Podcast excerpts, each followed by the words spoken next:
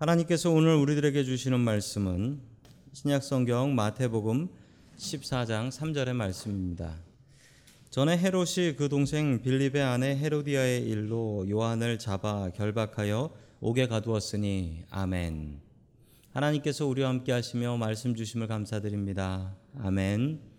자, 우리 옆에 계신 분들과 인사 나누겠습니다. 반갑습니다. 반갑습니다.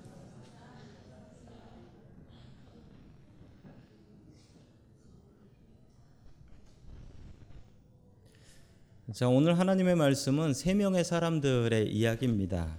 각자 삶의 다른 목표를 갖고 살고 있는 세 명의 사람들을 바라보면서 우리는 어떤 삶을 목표를 갖고 살아야 될지 또한 어떻게 살고 어떻게 죽어야 될지 다시 한번 생각해 보는 귀한 믿음의 시간 되길 소망합니다. 첫 번째 하나님께서 우리들에게 주시는 말씀은 하나님을 두려워하라라는 말씀입니다. 하나님을 두려워하라. 성경에 헤롯이라는 사람이 여럿이 나오는데 그 모든 사람들이 다 한 사람이 아닙니다. 예수님 태어날 때도 헤롯 왕, 심지어는 거의 100년쯤 뒤에 사도 바울 때도 어, 헤롯 왕. 계속 헤롯 왕이에요. 이 왕은 왜 이렇게 오래 사는 걸까요? 다른 사람입니다. 이 헤롯이라는 사람의 이름의 뜻은 이제 그리스어입니다. 헤롯이라는 말은 그 말의 뜻은 영어로 비슷하게 바뀌었어요. D자 빠지면은 그 뜻이에요. 히어로입니다. 히어로. 영웅이라는 것입니다. 스스로 자신을 영웅이라고 칭했던 사람입니다. 이 헤롯이라는 사람은 원래 에돔 사람이었습니다. 화면에 보시면 에돔이라는 곳이 나오지요. 에돔. 그 이스라엘의 남쪽 사막입니다. 저기 사람 살기 정말 힘든 곳인데 저곳에서 살았습니다. 이 에돔의 조상은 야곱과 에서, 에서 형님이었습니다. 에서의 후손이 저 에돔이 됩니다. 그런데 워낙 안 좋은 곳에서 살고 있었기 때문에 이 에돔 사람들은 호시탐탐 이스라엘을 공격하려 했고 무엇인가 뺏어가고 얻어가려고 했던 사람들이었고 또 이스라엘에서는 저 에돔 사람을 이방인만도 못하게 여겼던 무시했던 그런 민족이 저 에돔이라는 사람들이었습니다. 로마가 이스라엘을 지배하고 있었을 때였습니다. 로마는 이스라엘을 지배해야 하는데 이스라엘이라는 나라를 잘 알지 못해서 어쩔 수 없이 대신 이 나라를 다스려 줄 왕이 필요했고 그 왕으로 헤롯을 뽑게 됩니다. 로마는 헤롯 왕을 분봉왕으로 세우죠. 성경에 나오는 분봉왕은 로마 황제가 따로 있고 진짜 왕은 따로 있고 그 왕이 시키는 대로 해주는 그런 왕. 그게 바로 분봉왕입니다. 변방에서 살던 헤롯이 이스라엘을 지배하는 순간이 되었습니다. 자, 마태복음 14장 1절의 말씀을 계속해서 봅니다. 시작. 그무럭에 분봉왕 헤롯이 예수의 소문을 듣고서 자기 신하들에게 말하였다. 아멘. 성경에는 그냥 헤롯이라고 나옵니다. 당시에 많은 사람들은 이 헤롯이 어떤 헤롯인지 압니다. 그 당시 사람들, 특별히 이 마태복음은 유대인들 읽으라고 쓴 책이라서 유대인들은 그때 저 헤롯이 누군지 너무 잘 알고 있습니다. 그러나 우리는 잘 모릅니다. 어떤 헤롯일까요? 이 성경에 여러 헤롯들이 나오는데 우리가 지금 알아야 될 헤롯은 이렇습니다. 이 헤롯 왕조에 헤롯 대왕이라는 사람이 있는데 헤롯 대왕은 예수님 태어날 때 그 헤롯 왕조를 시작한 사람입니다. 자, 이 사람은 건축 왕으로 유명합니다. 그래서 이 사람이 지은 건물이 지금도 여럿이 남아 있습니다. 그 중에 하나는 저 마사다라는 성입니다. 마사다라는 성. 저게 2000년 전에 지은 것인데 지금도 저렇게 잘 남아 있어요. 저도 저기 한번 가본 적이 있습니다. 자, 그의 아들들이 있었는데 그의 아들들은 여럿이 있는데 그 중에 좀 알아야 될 사람만 헤롯 아켈라오, 헤롯 안티파스, 헤롯 빌립 2세입니다. 1세도 있어요. 근데 2세가 좀 더 중요해서 2세를 기억합니다. 자, 오늘의 이야기에 나오는 첫 번째 사람은 바로 헤롯 안티파스입니다. 헤롯 왕의 아들이었습니다. 헤롯이 분봉왕이 되고 나서 로마는 헤롯의 아들 중에 하나를 로마의 볼모로 붙잡아 갑니다. 그 사람이 바로 헤롯 안티파스였습니다. 헤롯 안티파스는 어렸을 적에 로마에서 로마 사람들에게 로마의 교육을 받으며 로마 사람처럼 자랐습니다.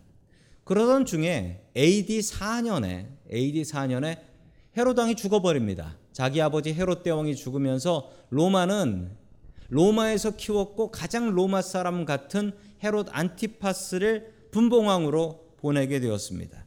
그리고 나서 피비린내 나는 권력 투쟁이 시작됩니다. 왜냐하면 세 명의 아들들이 나눠서 왕이 되었기 때문입니다. 자, 계속해서 마태복음 14장 3절 말씀 같이 봅니다. 시작. 헤롯은 일찍이 자기 동생 빌립의 아내 헤로디아의 일 때문에 헤롯 감옥에 가둔 일이 있었다. 아멘. 헤롯 안티파스는 성공의 목이 마른 사람이었습니다. 안티파스 외에도 두 명의 분봉왕이 더 있어서 총 세 명의 분봉왕이 있었는데 안티파스는 어떻게 하면 내 힘을 더 기를까 생각하다가 자신에게 힘을 줄 수 있을 만한 여자를 하나 찾게 됩니다. 바로 헤로디아라는 여자였습니다. 원래 헤로디아라는 여자는 안티파스의 조카였습니다. 그런데 이 집안이 좀 웃기는 집안이에요. 원래 조카였는데 이 헤로디아가 자기의 동생이었던 헤롯 빌립 2세하고 결혼을 합니다. 자, 그래서 결혼을 해서 살게 되는데 좀 더 성공을 하려고 생각해 보니까 헤로디아 쪽에 힘이 더 필요했던 거예요. 그래서 안티파스는 이 헤로디아에게 청혼을 합니다. 그리고 헤로디아는 이 청혼을 받아주죠. 그래서 자기가 살고 있던 헤롯 빌립 2세하고 이혼을 하고 그리고 이 안티파스하고 결혼을 하게 되었던 것입니다. 이 사실을 사도 바울은 비난을 했고 그 비난 때문에 감옥에 가게 되었습니다. 안티파스는 성공을 위해서라면 수단과 방법을 가리지 않는 그런 류의 사람이었습니다. 자, 계속해서 5절 말씀 봅니다. 시작. 그래서 헤롯은 요한을 죽이려고 하였으나 민중이 두려워서 그렇게 하지 못하였다. 그것은 그들이 요한을 예언자로 여기고 있었기 때문이다. 아멘. 세례 요한은 헤롯의 이런 행태를 비난했습니다. 헤롯 안티파스는 세례 요한의 입을 막고 그를 죽여버리라고 했지만 그는 무엇 때문에 죽이지 못했나요? 오늘 성경은 이렇게 기록합니다. 무엇 때문입니까? 민중이 두려워서 즉 사람들 백성들이 두려워서라고 합니다. 무슨 왕이 이렇게 백성을 두려워하냐고요? 분봉왕이라서 그렇습니다. 만약에 백성들이 마음에 안 들어서 폭동을 일으키게 되면 로마는 이 안티파스가 통치를 잘 못하고 있다라고 생각해서 안티파스를 잘라 버릴 것이기 때문에 이 안티파스는 백성들 무서워서 세례원을 죽일 수가 없었습니다. 오늘 첫 번째 사람 헤롯 안티파스는 성공에 목마른 사람이며 하나님을 두려워하지 않고 사람만 무서워했던 그런 사람이었습니다. 유대인의 분봉왕이었던 안티파스는 하나님을 알고 있었습니다. 게다가 안티파스의 어머니는 유대인이었습니다. 그래서 하나님을 너무나 잘 알고 있었지만 그는 하나님을 두려워하지 않고 백성들과 사람들을 두려워하며 사는 그런 사람이었고 자신의 성공을 위해서라면 주의 종, 주님의 종 하나 정도는 깨끗이 죽여버릴 수 있는 그런 못된 사람이기도 했습니다. 그는 마지막에 그토록 자기가 사랑하던 권력에서 쫓겨나서 유배되어 쓸쓸히 죽게 됩니다. 오늘 이 안티파스가 우리들에게 주는 귀한 교훈이 있습니다. 만약 안티파스가 하나님을 두려워했다면 이렇게 살다가 이렇게 비참히 죽었을까요? 아마 그렇지 않았을 것입니다. 우리들 중에도 헤롯 안티파스와 같은 삶을 살려고 하는 사람들이 있습니다. 하나님을 두려워하지 않고 오직 나의 성공과 나의 부귀만을 쫓아서 살아가는 그런 사람들입니다. 스스로 영웅 되지 마십시오. 하나님을 영웅으로 섬기고 우리 예수님을 영웅으로 섬기는 사람이 되어야 되겠습니다. 오직 하나님만을 두려워하며 살아가는 저와 성도 여러분들 될 수 있기를 축원합니다. 아멘. 두 번째 하나님께서 우리들에게 주시는 말씀은 자녀를 이용하지 말라라는 말씀입니다. 자녀를 이용하지 말라. 두 번째 나오는 사람은 헤로디아라는 여자입니다. 헤로디아는 헤롯 가문의 여자였습니다. 그의 이름은 헤로디아스라는 그리스 이름을 가지고 있었고 이것을 영어로 바꾸게 되면 또 비슷하게 바뀝니다. 헤로인이라고 합니다. 여자 영웅이라는 뜻이죠. 여자 영웅. 이 여자도 성공과 권력에 목을 메고 살았던 사람입니다. 원래 남편은 헤롯 빌립 2세였습니다. 헤롯 빌립 2세는 헤롯의 아들 중에 가장 마음이 착한 사람이었다고 합니다. 그런데 문제가 있습니다. 마음이 착한 대신에 헤롯의 아들 중에 가장 무능한 아들이었습니다. 성경에 이 헤롯 빌립 2세가 헤로디아랑 결혼했다라는 얘기 말고는 나오지가 않아요. 헤로디아는 이것이 불만이었습니다. 어쩌다가 내가 이렇게 무능한 사람과 결혼해서 살고 있는가? 이것이 그의 불만이었습니다. 그때 헤롯 안티파스가 유부녀로 있었던 헤로디아에게 청혼을 합니다. 그리고 헤로디아는 이 말도 안 되는 청혼을 받아줍니다. 왜냐하면 이 둘은 잘 어울리는 커플이었거든요. 권력의 눈먼 안티파스와 성공의 눈먼 헤로디아는 어쩌면 아주 잘 어울리는 악한 커플이었습니다. 자, 계속해서 6절의 말씀을 같이 봅니다. 시작. 그런데 마침 헤롯의 생일에 헤로디아의 딸이 손님들 앞에서 춤을 추어서 헤롯을 즐겁게 해 주었다. 아멘. 그날은 헤롯의 생일날이었습니다. 여기서 헤롯은 헤롯 안티파스입니다. 헤로디아에게 딸이 있었는데 그 딸의 이름은 살로메라는 딸이었습니다. 그런데 오늘 성경은 이 헤롯 헤롯의 딸 헤로디아의 딸을 이름으로 이야기하지 않고 딸과 소녀로만 표현을 하고 있습니다. 그 분명한 이유가 있습니다. 그런데 이 헤로디아의 딸은 헤롯 안티파스의 딸이 아니었고 전 남편이었던 헤롯 빌립 2세의 딸이었습니다. 참 묘한 가족이죠. 큰 아버지가 진짜 아버지가 되어버린 거예요. 헤로디아는 자기 딸에게 춤을 추라고 시킵니다. 그리고 살로메는 손님들 앞에서 춤을 춥니다. 살로메는 이 나라의 공주입니다. 공주가 아버지 앞에서는 춤출 수 있겠죠. 그런데 공주가 자기 백성들 손님들 앞에서 춤을 추는 건 이건 공주가 할 일은 아닙니다. 만약에 공주가 이런 일을 하려고 해도 자기 아버지 몰라도 어머니는 너 그러면 안 된다라고 혼내주고 절대 못하게 해야 합니다. 그런데 이 헤로디아 어머니는 말리지도 않고 그리고 딸이 그렇게 한 뒤에 자기의 소원을 빌어버립니다. 자기의 딸을 이용한 거지요. 자기가 자기 딸이 그렇게 춤추는 걸 알면서도 그는 아무 소리 하지 않고 오히려 뒤에서 시켰던 것 같습니다. 손님들은 난리가 났습니다. 그리고 자기의 아버지인 헤롯 안티파스도 이 춤을 보고 난리가 났습니다. 도대체 이 남자들이 보고 난리가 난 이 춤은 어떤 춤일까요?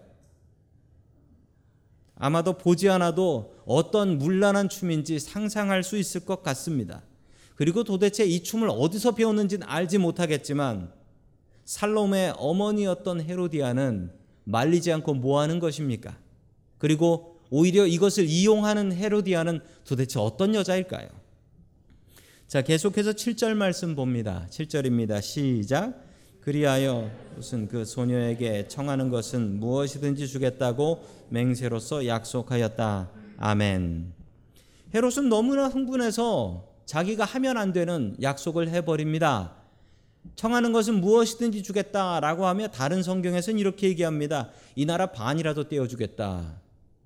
그런데 그 나라를 전체를 갖고 있던 왕도 아니었거든요. 그런 약속을 할 수도 없습니다. 이거 뭐 여자아이의 춤 하나 때문에 나라가 두 쪽이 나게 생겼습니다. 자, 8절 말씀 계속해서 봅니다. 시작. 소녀는 자기 어머니가 시키는 대로 말하였다. 세례자 요한의 머리를 쟁반에 담아서 이리로 가져다 주십시오. 아멘. 헤로디아는 기다렸다는 듯이 자기의 딸에게 자기 소원을 이야기합니다. 헤로디아의 소원은 돈도 명예도 권세도 아니었고 자신의 성공을 방해하는 저 주의 종의 머리를 잘라달라라는 것이었습니다. 헤로디아는 이전에도 자기 남편 안티파스에게 이 이야기를 아무리 해도 안티파스는 그랬다가 백성들이 반란을 일으키면 우리는 로마에게 죽을 신세가 되는데 어찌 그럴 수 있겠나? 겁이 나서 못하겠다라고 하니 이 헤로디아는 자신의 남편과 자신의 딸을 이용해서 이 주의 종 세례 요한의 목을 자르기로 작정합니다. 살로메는 어떻게 되었을까요? 어머니의 못된 부탁받고 자기 춤 때문에 주의 종 하나가 목이 잘려 죽게 됩니다. 이 딸은 바로 잘할 수 있었을까요? 자, 계속해서 11절 말씀 봅니다. 시작. 그 머리를 쟁반에 담아서 가져다가 소녀에게 주니 소녀는 그것을 자기 어머니에게 가져갔다. 아멘.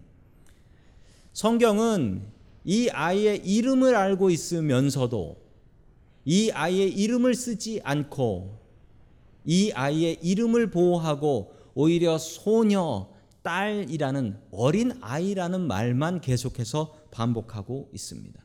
어찌 어린 아이를 이용해서 이런 못된 짓을 할 수 있냐라는 것입니다.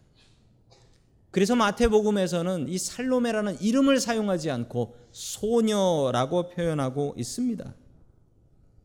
한 1600년대 정도의 그 이름을 알 수 없는 어떤 화가가 그린 그림입니다. 이 상황을 상상해서 그린 그림 같습니다. 그 그림에 보면 소녀가 얼굴을 옆으로 떨구고 있고 그리고 쟁반에 사람 머리 하나를 들고 옵니다. 저 모습을 본 헤로디아는 자신의 딸을 칭찬했을 것입니다. 그래, 이놈이 죽어야 너하고 내가 살 수 있다. 자식을 이용하는 부모가 되지 마십시오. 부모에게 자식은 무엇인가요? 특별히 우리 한국 사람들에게 자식은 부모의 얼굴입니다. 그리고 이름입니다. 자기 이름까지도 자식을 낳고 나면 날라가 버리죠. 누구 아빠, 누구 엄마라고 부르는데 그게 그렇게 싫지가 않아요. 오히려 좋아요. 내 이름 내려놓고 자식 이름과 자식 얼굴로 살아갑니다.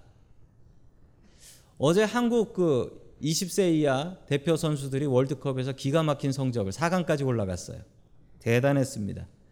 한국 축구 최고의 선수는 누구냐라고 이야기하면 아직까지는 차범근 선수가 최고다라고 이야기합니다. 얼마 전에 차범근 선수가 이런 얘기를 했습니다. 자기는 차범근이라는 이름으로 불리는 것보다 차두리 아빠라고 불러주면 더 좋다라고 얘기를 하는 거예요. 그런데 축구를 누가 더 잘했냐고요? 아, 차범근 선수가 훨씬 잘했죠. 훨씬. 그런데 왜 차범근 선수는 차두리 아빠라고 불리는 것을 더 즐거워할까요? 이건 부모의 마음입니다. 부모는 늘 그런 마음으로 삽니다. 자식이 성공하면 그 성공한 자식의 이름으로 살려고 하고 또한 반대로 자식이 실패하면 그 실패한 자식을 부끄러워하기도 합니다. 숨기려고 하기도 합니다. 하나님께서 우리들에게 이러라고 자식을 주셨을까요? 제 영광을 우리들의 영광을 위해서 자식들을 주셨을까요? 그렇지 않습니다. 자식은 하나님께서 사랑하라고 주셨습니다. 자식은 그냥 자식인데 하나님께서 주신 선물이며 사랑하라고 주신 선물입니다. 사랑하라고. 우리가 사랑을 베풀라고 주신 자식이 바로 그 자식입니다. 그런데 오늘 헤로디아를 보면 자신의 딸 살로메를 사랑하는 자식으로 사용하지 않고 자신의 꿈과 자신의 목표를 위해서 자신의 딸을 정말 처참하게 이용하고 있지 않습니까? 우리는 그러지 않나요? 어느 목사님께서 목사님들 모임 때 하셨던 설교 중에 있었던 이야기입니다. 그 목사님 저는 그런지 몰랐는데 그 목사님께서 어, 소개를 하시는데 이렇게 소개를 하셨어요. 설교하실 때. 저는 아들이 셋이 있습니다. 첫째 아들은 미국 대학에서 교수를 하고 있습니다. 둘째 아들은 LA에서 변호사를 하고 있습니다. 그리고 셋째 아들은 한국에서 목사를 하고 있습니다. 이 중에 저는 누가 제일 자랑스러울까요? 라고 질문을 하셨어요. 다른 목사님들이 듣고서 여기서 여기저기서 이런저런 소리가 났습니다. 어떤 분은 그래도 한국 사람이 어떻게 미국 대학에서 교수를 하는가? 교수가 명예가 있다라고 얘기하시는 분도 계셨고 어떤 분은 그 LA에서 변호사 하는 친구가 제일 돈은 많이 벌겠네. 그러니까 아마 둘째일 거다라고 얘기하는 분도 있었고. 그래도 이래도 저래도 목사는 목사가 제일 자랑스럽지. 목사가 제일 자랑스러울 거다. 이런 얘기를 하시는 분도 있었습니다. 이 목사님께서 뭐라고 말씀하셨냐면 저는 제 아들 세 명 하나도 자랑스럽지 않고 예수님의 십자가만 자랑스럽습니다. 라고 얘기하셨어요. 그러면서 곰곰이 듣다 보니 세 명의 아들이 은근히 자랑이 된 것 같았어요. 그렇지만 그분의 말은 정말 맞습니다. 잘난 자식 있어도 그것보다 자랑스러운 건 우리 예수님의 십자가가 돼야지. 자식을 내 얼굴로 삼고 살면 안 된다라는 말씀입니다. 자식이 자랑스러우면 내 얼굴 삼고 자랑스럽지 않으면 숨기시겠습니까? 자녀는 하나님께서 사랑하라고 주신 자녀입니다. 잘나도 내 자식, 못나도 내 자식입니다. 그냥 사랑하며 사는 것이 우리들의 자녀입니다. 헤로디아 같이 자식을 이용하는 사람들 되지 마십시오. 자녀의 믿음을 위해서 기도하시고 그 믿음의 기도 응답받고 살 수 있는 저와 성도 여러분들 될 수 있길 축원합니다. 아멘. 세 번째 하나님께서 우리들에게 주시는 말씀은 어떻게 죽을지를 생각하라라는 말씀입니다. 앞에 나왔던 두 명의 사람과는 전혀 다른 사람가 나오는데 바로 세례 요한입니다. 세례 요한은 어떻게 복받고 살까 생각한 것보다 어떻게 잘 죽을까를 고민했던 사람 같습니다. 예수님보다 6개월 먼저 맞춤형으로 태어나셨습니다. 그리고 6개월 전에 예수님의 길을 다 준비하고 예배하셨습니다. 그리고 나서 예수님을 위해서 장렬하게 순교합니다. 그가 했던 말입니다. 요한복음 3장 30절 같이 봅니다. 시작. 그는 흥하여야 하고 나는 쇠하여야 한다. 아멘. 세례 요한의 말입니다. 예수님이 잘 되어서 자신의 제자들이 예수님을 따라, 따르는 것을 보았습니다. 자기보다 더 많은 사람들이 따르는 것을 보았습니다. 그것을 보면서 질투하지 않고 이렇게 자기의 제자들에게 이야기합니다. 예수님은 흥해야 하고 나는 쇠해야 한다. 나는 망해야 된다. 그래서 끝내 나는 죽어야 한다. 내가 죽어야 예수님께서 제대로 사역하실 수 있고 내가 있으면 사람들이 나를 따르기 때문에 안 된다. 예수님께서 공생에 자신의 미션을 시작하시자마자 세례요한은 헤로드 왕회가 일부러 붙잡혀 간 것처럼 잡혀서 감옥에 들어가게 됩니다. 그리고 그곳에서 순교하지요. 정말 대단하고 근사한 사람입니다. 세례요한은 늘 자신의 죽음을 생각하고 살았습니다. 우리는 어떻게 잘 살까를 생각합니다. 그런데 어떻게 죽을까에 대해서는 생각하려 하지 않습니다. 그러나 우리는 우리의 죽음을 생각하며 살아야 합니다. 지난 한 주간 가슴이 참 무거웠습니다. 마음이 너무 무거웠던 것은 지난 2월 달에 한국에 가셨던 남경의 권사님께서 하늘나라 가셨어요. 화요일 날 하늘나라를 가셨습니다. 한 달 전에 신방 가서 뵀을 때만 해도 반갑게 저를 만나 주시고 반갑게 저에게 인사해 주셨는데 한 달 만에 이렇게 하늘나라 가셨다라는 소식을 들으니까 정말 너무 마음이 아프고 사람 사는 게 이런 건가 하는 생각이 듭니다. 아무도 이렇게 가실지 몰랐습니다. 그래서 우리는 우리의 죽음을 준비해야 합니다. 우리가 어떻게 살까만 생각하는 게 아니라 나는 언제쯤 어떻게 죽게 될까? 언제 죽을진 모른다 할지라도 어떻게 죽어야 할까? 이것에 대한 생각을 갖고 살아야 합니다. 어떻게 살까만 생각하지 마십시오. 우리의 죽음은 분명히 우리에게 다가옵니다. 그것을 준비하며 살아야 됩니다. 세례요한은 죄도 없이 감옥에 가고 그리고 한 소녀의 춤사위 하나 때문에 약속 때문에 목이 잘려서 죽임을 당하게 됩니다. 아주 허탈하고 허망한 죽음 같습니다. 그러나 천국에서도 그럴까요? 천국에서 세례 요한이 정말 허망하게 죽었다라고 이야기를 할까요? 아니면 천국에서 그가 엄청난 대접을 받고 있을까요? 앞에 이야기한 두 사람과 세례 요한의 공통점이 있습니다. 사람은 한 번 살다가 한 번 죽는다라는 공통점입니다. 헤롯과 헤로디아는 자신의 이름까지 영웅이라고 짓고 스스로 영웅이 되길 바랬습니다. 그러나 세례 요한은 자신이 영웅이 되려 하지 않았습니다. 사람들이 자신을 영웅으로 삼으려고 하면 내가 영웅이 아니고 저 예수님께서 영웅이시다. 나의 영웅은 예수님이시다. 라고 고백했습니다. 스스로 영웅으로 생각했던 헤롯 안티파스와 헤로디아는 어떻게 되었을까요? AD 37년에 헤로디아의 남동생이 있었는데 성경에도 나옵니다. 헤롯 아그리파 1세라는 사람입니다. 이 사람이 분봉왕으로 임명을 받습니다. 헤로디아는 보잘것없는 자기 남동생이 자기보다 더 높은 분봉왕이 되었다라는 사실에 분노합니다. 그리고 어떻게 하면 내 남동생을 무너뜨릴까 고민하다가 자기 남편을 이용하기로 합니다. 자기 남편에게 로마에다가 내 동생 헤롯 아그리빠가 아주 나쁜 사람이고 로마에 반란을 일으키려고 하는 불량한 사람이라고 헛소문을 퍼뜨리게 합니다. 그러나 로마는 헤롯 아그리빠를 믿어주고 헤롯 안티파스를 제거합니다.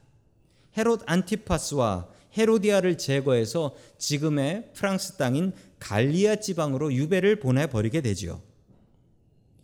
동생 헤롯 아그리빠는 그래도 자기의 누나였던 헤로디아를 그리워하고 용서하여 누나 다시 유대 땅으로 돌아오시오 라고 이야기하지만 헤로디아는 이것을 거절하고 내가 네 밑에 사느니 여기서 죽겠다.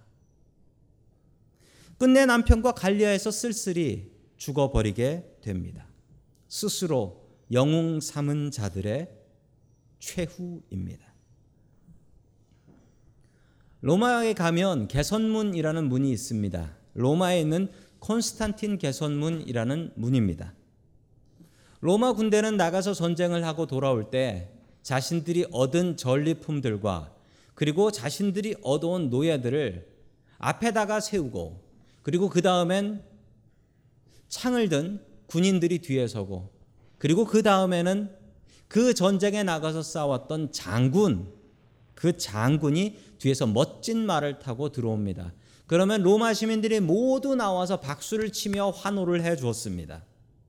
그런데 그 환호하는 소리 속에 정말 말도 안 되는 소리가 들리게 됩니다.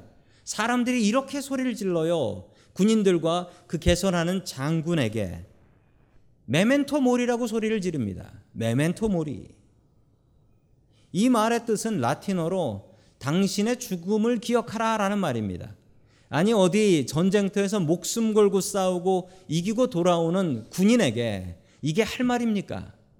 이거는 정말 세상 말로 재수없는 말 아닙니까? 그런데 왜 로마 시민들은 이 소리를 지르면서 군인들을 맞았을까요? 이렇게 하는 이유가 있습니다. 너도 언젠가 죽는다. 오늘은 살아서 돌아왔지만 겸손히 행동해라. 그리고 언젠가 죽을 날을 준비해라. 이 말은 재수가 없는 말이 아니라 지혜로운 말입니다. 우리 이 지혜로운 말 그리고 유식한 말로 우리 옆에 계신 분들과 인사 한번 하시겠습니다. 메멘토 모리. 2000년 전에 유행했던 말입니다. 우리는 우리의 죽음을 기억하며 살아야 합니다. 우리는 어떻게든 어떻게 살까, 복되게 살까를 생각합니다. 그러나 복된 죽음은 잘 생각지 않습니다. 죽는 게 복될 수 있나? 세례원의 죽음은 너무나 비참한 죽음이었습니다. 어디 목이 잘려서 쟁반 위에 올라가서 전시가 되는 이런 말도 안 되는 죽음. 그렇지만 이 죽음이 하나님 보시기엔 복된 죽음이라는 사실입니다. 어리석은 헤롯 안티파스와 헤로디아처럼 세상의 돈과 명예와 성공을 쫓아 살지 마십시오. 스스로 영웅 되려고 하지 마십시오. 오히려 우리 예수님을 나의 영웅으로 삼고 살아가십시오. 세례요한처럼 하나님을 두려워하고 오직 주님을 위해서 살아가는 저와 성도 여러분들 될 수 있길 축원합니다. 아멘.